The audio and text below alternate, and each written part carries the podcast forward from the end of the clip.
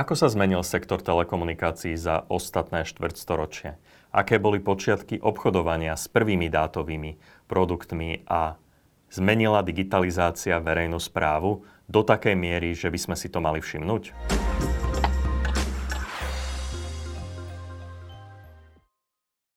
Dobrý deň, vítajte pri počúvaní podcastu Čaj o štvrtej.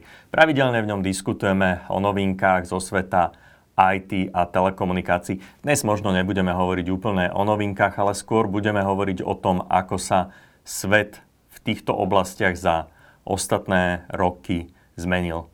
Aby sa nám príjemne spomínalo, poprosím Marianu Veselú z firmy Veselý čaj, aby nám pripravila nejaký príjemný čaj. Rýchla doba a rýchle zmeny si vyžadujú veľkú dávku energie. To, že káva či zelený čaj nám ju vedia dobiť, už dávno vieme. Dnes však siahnem po sladkom ese v rukave a energiu vám dobijem cukrom. Vybrala som pre vás ovocný čaj, ktorý obsahuje jednorožce vyrobené z cukru. Tie sa po zaliati roztopia a čaj je vďaka nim príjemne sladký a pre nás povzbudzujúci. Máme za sebou obdobie, keď sme si možno ešte viac uvedomili, aký závislí sme od moderných technológií, od telekomunikácií. Vidíme, ako nám pomáhali nejakým spôsobom fungovať v pandemických dvoch rokoch, ale vidíme aj to, ako je nimi previazaný svet v čase, keď u susedov zúri vojna. Chvíľu som rozmýšľal, že kto by bol dobrý respondent na tému, ako sa za posledného možno štvrťstoročia zmenil náš svet práve s ohľadom na moderné technológie.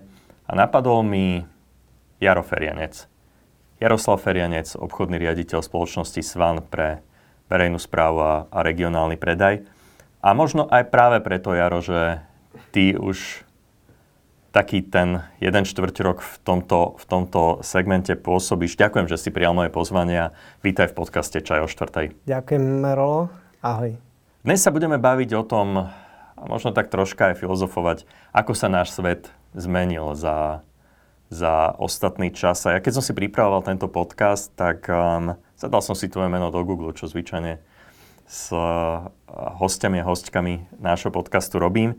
A mne ako prvý vyskočil odkaz na Wikipédiu, kde máš profil ako Olympionik, čo teda možno mnohí nevedia. Teda skôr, než sa dostaneme k tým telekomunikáciám.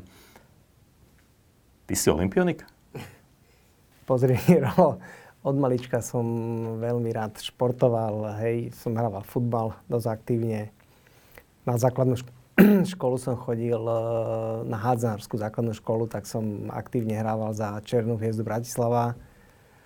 No a keď som mal 10 rokov, som začal chodiť na jachting e, do Senca na Slnečné jazera.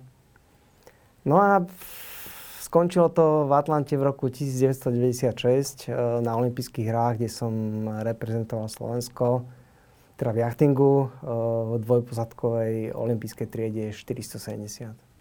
Ale jachting asi nebol v čase komunizmu vnímaný ako ten ľudový šport. Bolo to niečo, čo, čo sa nejakým spôsobom v tom čase dalo slobodne robiť? Alebo ne, nebol na to taký ten pohľad, že to je nejaká buržoázna zábavka? Vieš čo, v tom čase som si to ani neuvedomoval. E, ja som sa dostal do jachtingu alebo k jachtingu po rodinnej línii, kde môj bratranec potreboval parťaka do, do lode. Mal som vtedy 10 rokov, zavolal mňa, ja som reflektoval, za čo som mu veľmi vďačný, že som s týmto športom začal. A myslím, myslím, že to nebol ako nejaký buržoázny šport, alebo ani vtedy vnímané Mm, my sme bývali v lososárni, v spacakoch a proste lode, materiál boli štátne, čiže mm, brali sme to prirodzene ako, ako každý iný šport. 96. Olympiáda v Atlante. Ako ste dopadli, aké máš spomienky? Tak spomienky mám stále živé a veľmi, veľmi, veľmi pekné. Výsledkovo veľkým úspechom bolo dostať sa na olympijské hry. Bolo to prvýkrát, keď Slováci v jachtingu išli na olympijské hry. Prešli sme nejakým sitom kvalifikácie. Európa mala len určitý počet miest, z každého štátu tam bol najlepší. Nám sa to podarilo, boli sme tam, celkovo sme skončili 32. Napriek tomu, že ty vlastne celý život pôsobíš v telekomunikáciách, vyštudoval si prírodovedeckú fakultu Univerzity Komenska, ak si dobre spomínam. Matematika, biológia, tak? Áno, matematika, biológia. Ako sa, ako sa od biológie človek dostane k telekomunikáciám? Uh, takto, takto rolo. Uh, keď som bol v štvrtom ročníku na gymnáziu, tak som sa rozhodoval teda, na akú vysokú školu pôjdem, čomu inklinujem, čo by som chcel. Uh, nemal som až tak veľa možností. Môj kádrový profil v tom čase nebol úplne ideálny na to, aby som si mohol vyberať. Uh, a jedna z možností, ktorú mi priamo, priamo učiteľka, ktorá zastrešovala na gymnáziu a vlastne, vlastne príjimačky a odporúčania vysokú školu, mm, mi povedala, že keď chcem ísť na vysokú školu, tak by to mal byť, malo by to byť učiteľstvo. Hej, tam mám veľkú šancu dostať sa, tak, som, tak som si našiel krásny odbor, matematika, biológia na prírodovedeckej fakulte a po, som sa tam dostal a bolo to, bolo to krásne štúdium. A keď sa pýta, že ako to súvisí s telekomunikáciami, uh, to učiteľstvo veľmi súvisí s telekomunikáciami a s obchodom v telekomunikáciách, v ktorom ja, ja pracujem od začiatku. Uh, dobrý učiteľ a dobrý obchodník majú veľa, veľa, veľa spoločných vlastností. Uh, vysvetľuješ, motivuješ a dávaš dokopy ľudí a pôsobíš, pôsobíš ako nejaký zjednocujúci faktor. A niekedy aj človek, ktorý, ktorý musí potiahnuť, ktorý musí byť trpezlivý veľakrát. Čiže ja si myslím, že to súvisí e, s telekomunikáciami. A teraz sa práve dostávame k tomu, o čom sa dnes chceme baviť a to je to, ako sa ten svet zmenil.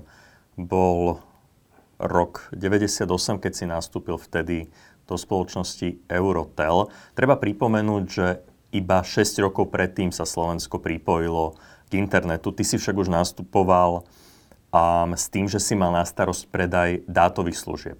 98. rok, dátové služby. O čo bol na Slovensku v tom čase najväčší zájem čo sa vôbec v tom čase už na Slovensku predávalo?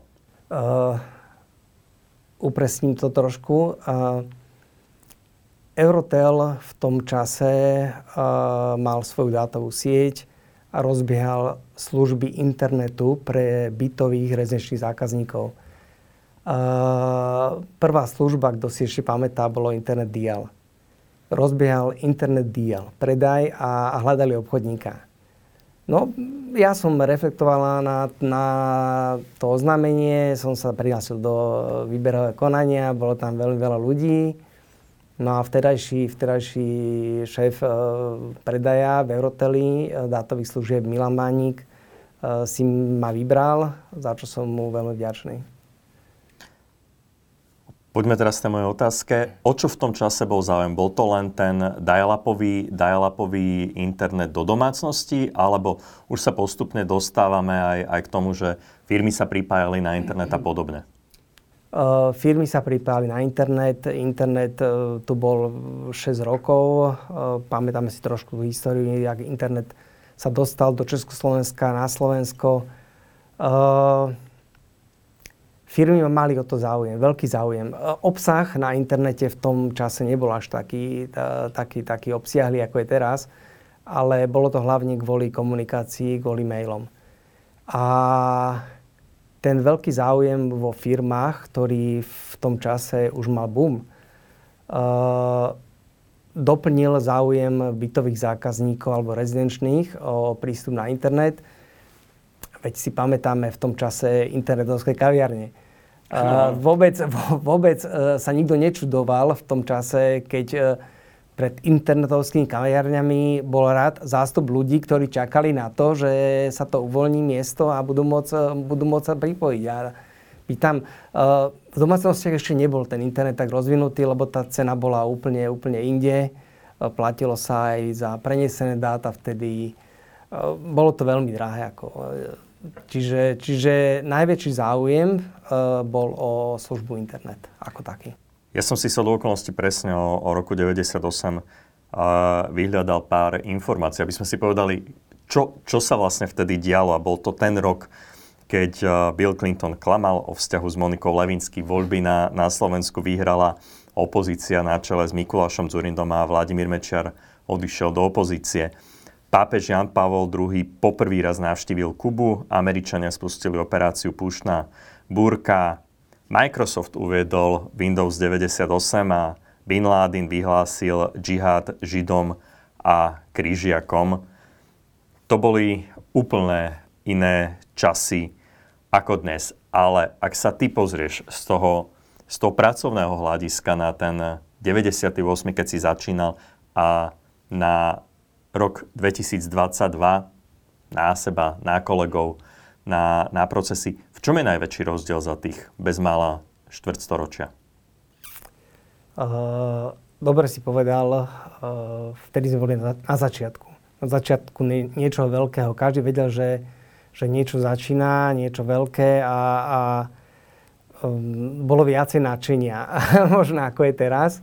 Uh, a vlastne uh, ne, neboli, neboli až tak skúsení ľudia, uh, ktorí mali priamo, priamo nejakú historickú skúsenosť s, s internetom, s dátovkami a so službami telekomunikačnými. Pravda, že boli, boli veľmi šikovní ľudia, ktorí to aj študovali na vysokej škole a tak ďalej.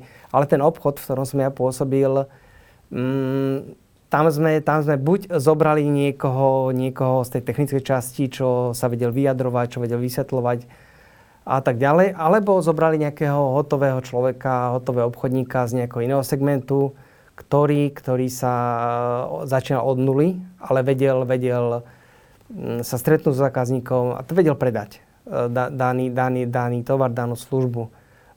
Toto bola aj moje, moja nejaká priorita, lebo som nemal tie skúsenosti ani to vzdelanie v telekomunikáciách. Čiže, čiže mm, išiel som to líniou, líniou obchodníka a v roku 2005 si nastúpil do Svanu a o dva roky neskôr v 2007 si sa stal obchodným riaditeľom. To je celkom blesková kariéra asi to súvisí s tým, čo si vravel, že, že tých ľudí skúsených bolo v tom čase na trhu málo, že? Uh, takto, nemyslím si, že to bola blesková kariéra. Mm, ja som 6 rokov bol presne v Euroteli na uh, jeden deň, ako nastúpil som konco, vlastne začiatkom mája, končil som po 6 rokoch uh, posledný aprílový deň. Uh, vždy to záleží o tom, do akého prostredia človek príde, aká je, tam, aká je tam skupina ľudí, ako silne sú etablovaní manažeri, obchodníci a tak ďalej. Čiže aj tá kariéra sa vyvíja nejakým spôsobom. Uh, ja, keď som prišiel do, uh, do Svanu, tak už som mal za sebou vlastne všetky obchodnícke pozície v tom Euroteli, kde som teraz začal predám rezidenčných služieb ako junior obchodník, potom malým zákazníkom, stredným zákazníkom a končil som ako senior obchodník, e, ktorý mal pod sebou veľké korporácie, banky a tak ďalej. Na posledné dva roky som prevzal celý, celý obchod, e, manažovanie celého obchodu v Euroteli. Mal som pod sebou priamy predaj, nepriamy predaj, rozbehol som wholesale v Euroteli. Mm, čiže keď som nastúpil do Slanu na pozíciu e, obchodného manažera, a mal som pod sebou len jedného človeka. E, priama úloha a zadanie, ktoré som mal, bolo rozbehnúť a, a rozvinúť obchod e, spoločnosti SFAN. A keďže v tom, v tom čase e, pozíciu obchodný riaditeľ zastrešoval priamo člen predstavenstva akcionár spoločnosti, e, bolo logické, že časom do tej pozície, pokiaľ teda budem splňať tie očakávania, ktoré boli, e, pôjdem ja, Svan e, veľmi rástol akvizíciami v tom čase. Mm, akvizoval spoločnosť Bentel, Postel, Globaltel, Euroveb a veľmi rýchlo rástlo aj obchodné oddelenie e, týmito akvizíciami. Čiže po troch rokoch som, som, som sa stal obchodným riaditeľom a potom som pribral aj marketing a obchodným marketingovým riaditeľom spoločnosti Svan. To boli pravdepodobne také tie časy, keď sa zo Svanu začal stávať relevantný hráč. Ty si spomínal um, aj masívne akvizície. V čom podľa teba bol ten úspech Svanu v tých rokoch? Uh, jednoznačne ľudia. tým ľudí, ktorý sa zišiel v Slovane, boli to, boli, boli to odborníci, či už na tej technickej časti alebo na obchodnej časti, ktoré, ktorí po tých x rokoch, to vidíme teraz, sa etablovali v, v iných firmách na vysokých pozíciách. Čiže v tom čase tí ľudia začínali a my sme spolu riešili veci na de- denodennej báze, nielen v práci, ale aj po práci. Ako e, bolo štandardom, sme chodevali priamo z roboty na pivo, sadnúť si niekde a stále sme sa bavili, diskutovali, e, lebo bolo o čom. A to boli veci aj, aj súkromného charakteru, ale, ale veľa sme sa bavili aj o biznise, o práci a tak ďalej. Čiže myslím si, že ľudia. No a na druhej strane to boli majiteľia firmy, ktorí e, e, jednoznačne tú firmu rozvíjali. Strategicky e, mali, mali zámer, zámer sa niekde dostať a ľuďom odkomunikovali to, kam sa chcú, e, chcú dostať a nemali problém investovať do veci. Mali sme veľmi blízko k, k akcionárom a keď bol dobrý nápad niekde na strednej úrovni, e, tak veľmi rýchlo a mal zmysel, tak si veľmi rýchlo etabloval do, do práce, do bežného života. Ak by si sa mal po tom štvrtstoročí znovu rozhodnúť, vybral by si si znovu kariéru v telku? Uh, ja som uh, začínal v biznise s kamarátom, mali sme spolu tlačiareň a, a boli sme veľmi úspešní, len uh, jeho cesta, alebo proste išiel, začal ísť inou cestou, ako uh, som, som chcel ísť ja a tak som proste to zabalil a odišiel. V tom čase som dostal ponuku uh, do telka uh, a, a, a proste som išiel do telka, hej. Čiže odpovede na tú otázku. Keby som v dnešnej dobe bol v takej situácii, že začína vlastne od nuly, tak, tak áno, určite áno. A z pohľadu toho, čo už viem teraz, tak ehm, by som asi cieľene hľadal, hľadal pozíciu v telku. Jaro, ty máš na starosti aj segment B2G, teda v podstate obchod s verejnou správou. To je téma, um, ktorá sa často objavuje v médiách iba v súvislosti s nejakými korupčnými kauzami a možno sa aj zabúda na to, kam digitalizácia komunikáciu firiem so štátom alebo občana so štátom alebo aj orgánov verejnej správy medzi sebou posunula. Prečo je to podľa teba tak? Uh, prečo? No, tak ti poviem. Uh, Slovenská verná správa uh, bola dlhodobo veľmi slabo Eh, finančne nejakým spôsobom dotovaná a keď v určitom období eh, slovenská vláda chcela eh, trošku posunúť v vyspelej Európe telekomunikačný trh, samotnú digitalizáciu, tak, tak sa rozhodla a schválila určitý veľký balík peňazí z, z eurofondov. Hovoríme o jednej miliarde eur a viacej. Čiže je úplne logické a normálne, že... Hm, normálne.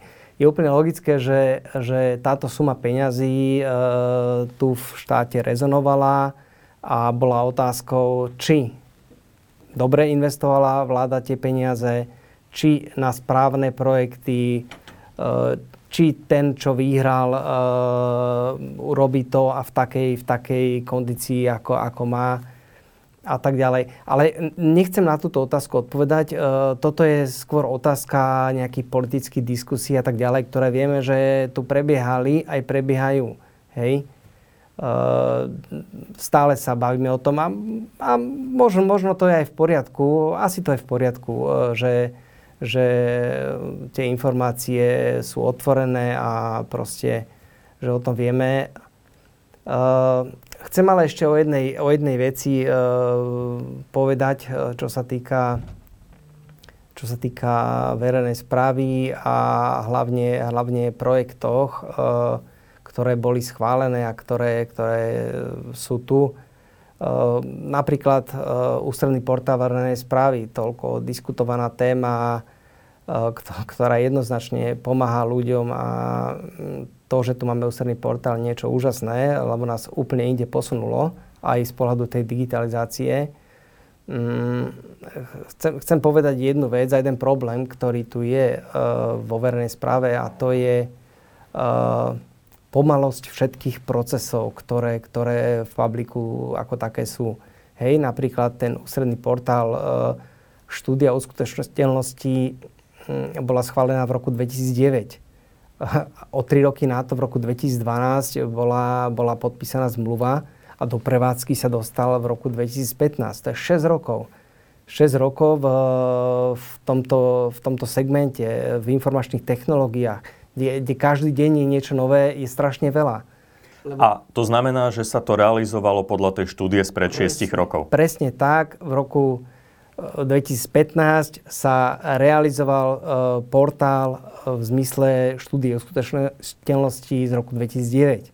Treba povedať, že tí užívateľia sú zvyknutí minimálne z tých biznisových projektov už na, na niečo úplne iné, hej? Možno, možno za rok, nie je to ešte za 6. No, to chcem práve povedať, že, že informačné technológie to nie je ako dom, ktorý keď postavíme, sa tam nastihujeme, 10 rokov nerobíme zmeny. Žiadne. Mm, hovorí sa, že keď na, nasadíš e, nejaký systém alebo proste e, nastavíš e, proste niečo, tak hneď na druhý deň musíš robiť nejaké updaty, zlepšenia a tak ďalej a potom na dennej báze. Čiže na toto sa v slovenskej politike alebo mm, v slovenskej vernej správe trošku zabudlo v tom čase a, a až neskôr vlastne teraz vidíme projekty, ktoré, ktoré majú pokrytú aj tú dobu, dobu re, realizácie alebo v, keď je ten uh, projekt v prevádzke. Hej? Aby, aby v konečnom dôsledku bol spokojný občan. Práve o toho, o toho občana ide, čo on z tej digitalizácie má. Ako, skúsme možno nejaké, nejaké konkrétne príklady. Mne napadá napríklad projekt Ekolky, ktorý uh, tiež realizoval s ktorý mne príde taký celkom uchopiteľný. Možno ale tebe napadne niečo úplne iné. Pozri, projekt Ekolky uh, je myslím, že od roku 2014 spustený. Je to v spolupráci uh, so Slovenskou poštou, ktorá, ktorá to zastrešuje platenie správnych uh, poplatkov vlastne štátu Pamätáme si, keď sme išli na kataster a mali sme doložiť 100 eurový kolok, tak sme hľadali v najbližšom okolí stánok PNS a, a ten kolok sme kupovali, utekali naspäť. Uh, od roku 2014 vlastne toto odpadlo a už to automaticky, automaticky riešime cez kiosk. Ale, ale ja by som spomenul aj iné služby. Uh, spomenutý, spomínaný ústredný portál verejnej správy. Slovensko.sk, hej Eh, na jednom mieste si občan aj podnikateľ nájde všetky potrebné informácie, ktoré potrebuje eh, na, na riešenie svojej životnej situácie. No, čiže eh, ten ústredný portál, potom máme tu klientské centra. Klientské centra je niečo už samozrejme, kde tiež na jednom mieste vyrieši občan to, čo potrebuje a v podstate malo byť jedno, či to vyrieši z domu, cez počítač alebo niekde príde na okresný úrad a tam, tam, tam to raz dokupí. Nedá mi nespomenúť Edunet, o ktorom sme sa v podcaste Čaj o štvrtej bavili prednedávnom, lebo to je najväčšia zákazka um, spoločnosti SVAN vo verejnom sektore. Čím je pre teba a podľa teba tento projekt zásadný? Uh, Takto, čo sa týka projektu EduNet, uh, hovoríme tu o najmodernejšom uh, pripojení uh, škôl na Slovensku, základných, stredných a dokonca aj materských škôl na Slovensku. V tejto chvíli je pripojených asi 2800 škôl. A nie, nie je to len prístup na internet vysokými rýchlosťami. Školy máme rozdelené od A, A, B, C, D, F až, až X a pripojenie je realizované od 10 megabit do 400 megabit za sekundu. Cez 600 škôl má pripojenie cez 600 megabit za sekundu, čiže poprvé sú, sú to vysoké rýchlosti, ktorými, ktorými je škola pripojená. Potom je úplne samozrejmosťou, na, že na školách poskytujeme aj Wi-Fi pripojenie. Záleží od veľkosti školy. Je to do 5 Wi-Fi s tým, že škola si pravda, že môže aj dobiednať viacej Wi-Fi. No ale čím, čím ďalej je, je, je zásadný tento projekt, to je tým, že, že v prvom rade je tam riešená bezpečnosť ale to nemyslíme len bezpečnosť internetu ako takého, chráni, chránený pred DDoS útokmi a tak ďalej. Ale bezpečnosť žiakov a učiteľov v zmysle obsahu, ktorý je škodlivý na internete, ktorý môžu tí žiaci, žiaci nejakým spôsobom prijať a, a to nechceme. Hej? Čiže ministerstvo, ktoré je, je objednávateľom a garantom vlastne tohoto projektu, tak nás vie požiadať, vieme v zmysle, v zmysle žiakov e, nadstaviť, nadstaviť určité profily a, a obmedziť im prístup na Facebook počas, počas vyučovania a na iné škodlivé stránky. A pra, pravda, že e, veľmi, veľmi dôležitá zásadná vec, e, Edunet je centralizovaný. To znamená, ministerstvo vie e, všetkým školám poslať e, prístup na digitálne učivo. A naozaj to digitálne učivo je na dosah v tejto chvíli. Uh, tá komunikácia od ministerstva smerom školám aj naspäť je živá a je to, je to, je to veľmi, veľmi využívané a, a hlavne v tejto dobe pandemickej, ktorá je, verím, že už uh, to najhoršie máme za sebou, uh, my sme, my sme zvyšovali rýchlosti na veľa školách, pretože učiteľia boli v škole, deti doma. A okamžite sme vedeli reagovať a, a plniť požiadavky zákazníka ako takého. Jaro, pred nakrúcaním tohto podcastu sme sa chvíľočku bavili a ty si mi povedal takú zaujímavosť, ktorú som o tebe ani netušila, možno a mnoho ďalších ľudí, že ty si v podstate sa zúčastnil ako sviečkovej demonstrácie, tak študentského pochodu 16. novembra 89. Dá sa povedať, že to boli dve také najväčšie um, občianské aktivity protirežimné v tom čase. Dnes kopec ľudí hovorí o nostalgii za bývalým režimom a, a hlavne vidíme, aké ťažké to v niektorých krajinách občianská spoločnosť má, ako ťažko to ťažké to majú ľudia, ktorí túžia po slobode. Čo by si týmto ľuďom povedal? Aj možno troška so spomienkou na, na tie dve aktivity, ktoré som pred chvíľou spomenul. Pozri, ja eh, keď nad tým, nad tým rozmýšľam, eh, ja v podstate chápem týchto ľudí. Možno som trošku viacej empatický, ako by sa patrilo ale, ale chápem týchto ľudí, e, pretože e, počas komunizmu e, môžeme povedať, že to boli istoty. Aj keď boli trošku relatívne, hej, bola tu istota zamestnania. Každý, každý človek bol zamestnaný. Istota toho, že dieťa prijali do školky, čo nie je v súčasnosti nejako samozrejmosťou a tak ďalej. Čiže tieto istoty zabezpečoval štát. Hej po revolúcii sme si hlavne, hlavne vydobili tú slobodu. Slobodu slova, slobodu vierovýznania, slobodu pohybu. Tá je, tá je, tá je naj, najviac vnímaná a v tejto chvíli berieme úplne samozrejmosťou, že, že ideme do zahraničia, keď si zmyslíme. Hej.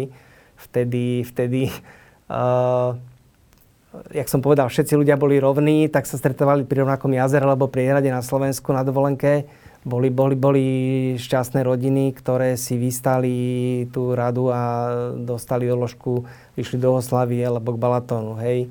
Ale uh, museli mať odporúčanie od, od, od kadrového pracovníka komunistickej strany v podniku. Deti museli mať vyjadrenie zo sociálneho zväzu mládeže a tak ďalej. Čiže, uh, čiže kto nevidel uh, v tom čase tú zlobu a, ktorá tu bola. A proste to, že veľa ľudí trpelo, veľa ľudí aj zomrelo, tak si viem predstaviť, že, že takí ľudia, takí ľudia mm, spomínajú na, na, tie, na tie časy, ktoré tu boli. a chceli by možno, aby sa vrátili. Kto to zažil, proste nikdy, nikdy nechce. Jaro, zaujímavé slova. Ten dnešný podcast bol trošinku inakší. Ja pevne verím, že tú nostalgiu budeme cítiť iba za tými príjemnejšími vecami. Ďakujem v každom prípade, že si si našiel čas na dnešné nakrúcanie. Ďakujem aj vám, milí diváci, posluchači, že ste boli s nami. Do budúceho štvrtka. Čajte.